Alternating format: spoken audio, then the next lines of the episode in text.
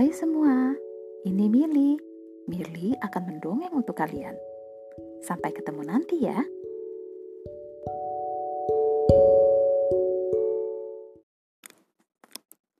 Apa kabar semuanya? Oke, kali ini enaknya Mili mendongeng apa untuk kalian? Sebelumnya Mili mendongeng tentang Jebri si jerapah yang baik hati bukan? Hmm, apa kalian sudah mendengarkan ceritanya? Wah, terima kasih ya kalian sudah mendengarkan.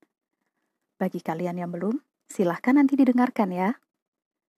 Baiklah, kalau begitu, kali ini Mili akan bercerita tentang anak kelinci dan kura-kura. Kita mulai dongengnya ya.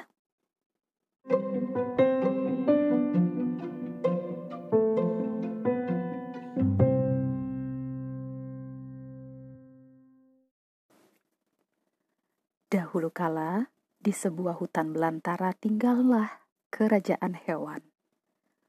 Semua hewan hidup saling berdampingan.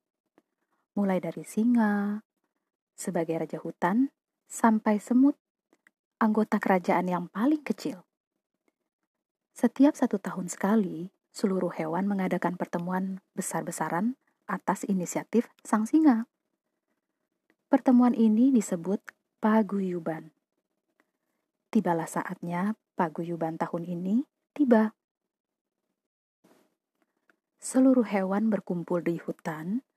Salah satu agenda paguyuban adalah sesi sharing, di mana pada agenda itu siapa pun yang ingin menyampaikan kesan-kesan atau pesan-pesan atau informasi apa pun seputar kehidupan hewan dipersilahkan.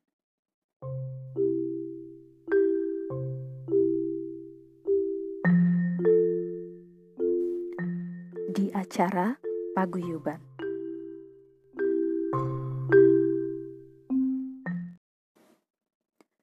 Si kelinci mengacungkan tangan sambil berkata, "Dengarkan aku. Aku ingin mengajukan tantangan." Suasana mendadak hening, dan langsung seluruh mata tertuju pada kelinci.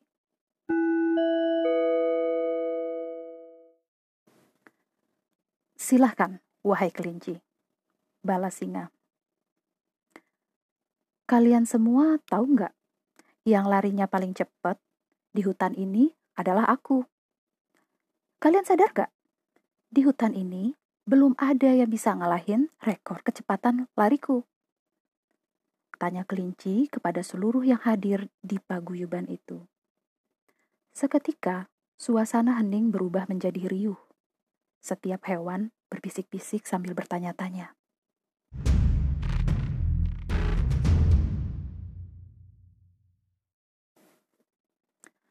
Aku jadi saksi. Si kelinci larinya memang cepat banget.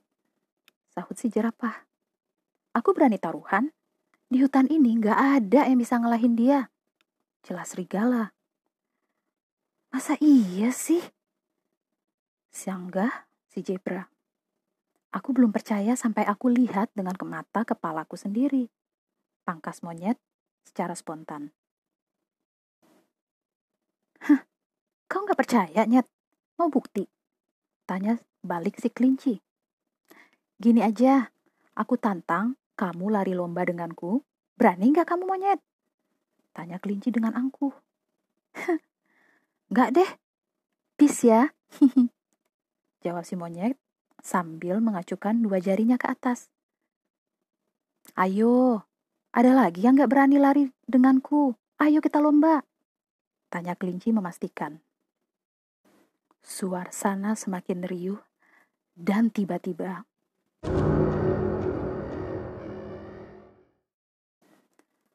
Oi kelinci, aku terima tantanganmu. Sahut kura-kura dengan tegas. Kamu yakin mau lari denganku? Lomba gitu? Tanya si kelinci dengan julid. Hmm, aku akui, larimu sangat cepat. Tapi nggak bisa dipungkiri. Aku juga nggak takut lari dengan kamu. Lomba begini aja, kecil. Kata kura-kura. Oke, besok kita adu. Kita lihat siapa yang akan menang. Baiklah, Wahai seluruh jajaran hewan, perhatikan. Besok kita akan menyaksikan perlombaan lari antara si kelinci dan si kura-kura. Siapa yang menang, aku akan memberi hadiah berupa medali emas. Titah Sang Raja Singa. Acara paguyuban pun berakhir. Semua hewan kembali ke peraduannya masing-masing sambil berbincang-bincang atas apa yang akan terjadi esok.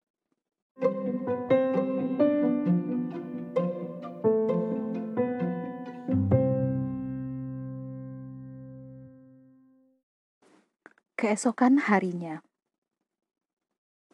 selanjutnya, semua hewan berkumpul di tempat yang telah ditentukan. Semua hewan selain kelinci dan kura-kura berdiri di sisi jalan jalur lari sebagai penonton sekaligus tim hore. Gajah berkata, Hmm, kok kura-kura berani ya nanti nantangin si kelinci? Gak tahu deh. Tuh kasih zebra. Si kelinci dan si kura-kura saling berdiri berhadapan sebelum mengambil posisi di garis start. Si kura-kura berkata, pelari terbaiklah yang akan menang. Oh, jelas itu pelari terbaik itu adalah aku. Jawab si kelinci angkuh. Lalu si kura-kura mengajak kelinci berjabat tangan, namun si kelinci tidak membalas jabat tangan si kura-kura. Bendera pisang pun berkibar, dikibarkan oleh si monyet. Pertanda pertandingan dimulai. Jalanlah duluan, aku akan menyusul. Dalam sekejap sekali, kata si kelinci kepada si kura-kura. Setelah itu si kura-kura berjalan tidak cukup jauh dari garis start. Si kelinci langsung berlari sangat kencang, sampai-sampai setiap hewan yang di yang melewat yang dilewatinya kehilangan pandangannya.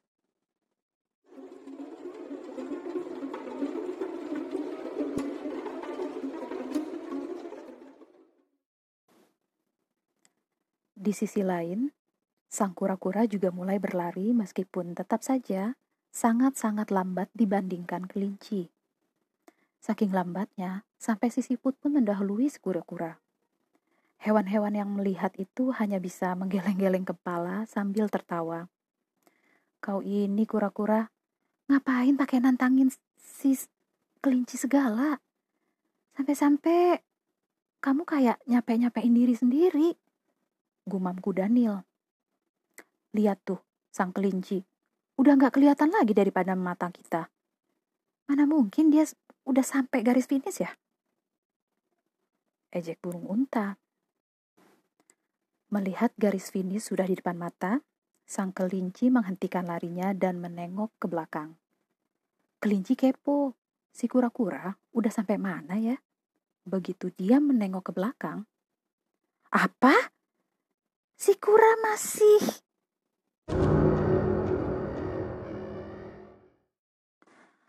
Astaga, dia masih di situ. Setahun kemudian, belum tentu sampai di titik yang aku ada di sini. Kalau gitu, santai-santai dulu aja deh. Aku sudah pasti menang. Nanti kalau dia udah di titik aku berada ini, baru aku lari lagi. Gak seru kalau aku langsung menang. Kasih harapan aja dulu ke dia. Si kelinci pun berteduh di bawah pohon, rebahan santai sekali, sambil ngemil wortel yang dipetik di pohon di dekatnya. Sementara di sisi lain, kura-kura tetap mengatur agar bisa berlari dengan kecepatan yang konstan. Si kelinci benar-benar meremehkan kura-kura. Angin sepoi-sepoi yang bertiup membuat mengantuk, ditambah perutnya lumayan terisi oleh wortel Hingga akhirnya si kelinci pun tertidur. Kura-kura terus konsisten lari. Keringatnya sudah mengucur cukup deras, sampai akhirnya ia berada di titik di mana si kelinci tertidur. Hehehe, rupanya si kelinci ada di sini. Aku pamit duluan ya, bisik kura-kura di dalam hatinya. Kelinci rupanya sedang bermimpi menggantungkan medali emas di lehernya dengan penuh bangga dan ia melihat wajah si kura-kura sedih dan malu karena kalah dan ditertawakan banyak orang. Dalam mimpi itu, kelinci berkata pada si kura-kura, Ku bilang juga apa, akulah yang paling cepat di hutan ini. Semua hewan bertepuk tangan memberi selamat kepada kelinci seakan melulukan si kelinci. Lagi enak-enaknya bermimpi, saat itu juga si kelinci terbangun dari mimpinya oleh suara riuh tepuk tangan dan teriakan dari para hewan yang sedang menyemangati si kura-kura yang tinggal tiga langkah lagi menyentuh garis finish. Gak mungkin! Teriak kelinci yang kaget setengah mati ketika melihat si kura-kura sudah jauh di depannya. kelinci langsung berlari sekencang-kencangnya. Dan dia bisa sampai akhirnya menyentuh garis finish juga. Lalu siapakah yang menang?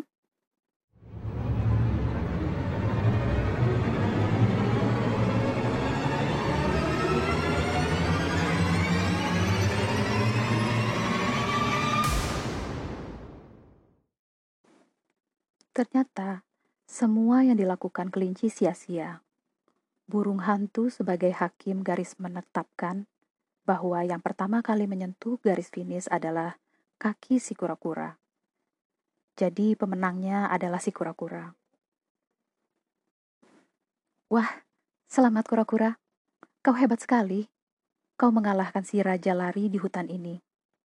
Prestasi banget. Hmm, Seluruh hewan langsung menyambut si kura-kura dengan mengelilinginya guna memberi selamat padanya. Sorak-sorai begitu riuh. Sementara itu, si kelinci hanya terdiam, masih nggak percaya atas apa yang ia lihat oleh mata kepalanya sendiri. Atas kenyataan bahwa ia dikalahkan oleh kura-kura yang super lambat. Ini tidak mungkin, tidak mungkin. Kelinci malu sambil menundukkan kepalanya. Acara perlombaan dilanjutkan dengan prosesi pemberian kalung emas. Ketika raja hendak menyematkan kalung emas tersebut ke leher si kura-kura, tiba-tiba kelinci berteriak sambil berlari ke arah kura-kura. Tunggu! Tunggu! Tunggu dulu! Oi kura-kura, Aku akui, aku kalah darimu. Aku begitu meremehkanmu. Selamat buatmu. Medali emas itu memang layak disematkan untukmu. Ketika si singa telah mengalungkan medali emas itu pada kura-kura, si kura-kura pun berkata, Oi, kelinci, medali emas ini lebih pantas disematkan di lehermu. Aku tidak butuh medali ini. Kelinci, saat kau berbicara di payuguban lalu, sebenarnya aku pun bersaksi bahwa kaulah yang tercepat di hutan ini. Tapi begitu kau bersikap pongah dan menyudutkan hewan lain, aku menatap untuk aku mantap untuk adu lari denganmu. Bahkan aku sangat siap kalau aku kalah, karena memang jelas aku lambat. Aku tidak secepat dirimu. Iya, maafkan aku. Aku sangat salah dan aku mengakuinya. Lewat perlombaan ini, aku sadar sikap sombong dan meremehkan bisa jadi bumerang buat diriku sendiri. Dan aku tidak akan sombong juga meremehkan siapa pun lagi. Terima kasih ya kura-kura. Berkat kerendahan hati sang kura-kura, sang kelinci memeluk kura-kura begitu erat si kelinci mendapatkan pelajaran hidup yang sangat berharga. Semua hewan bertepuk tangan dan sangat bersuka cita atas apa yang mereka lihat. Mereka tidak menduga semuanya akan berakhir seperti ini. Cerita selesai.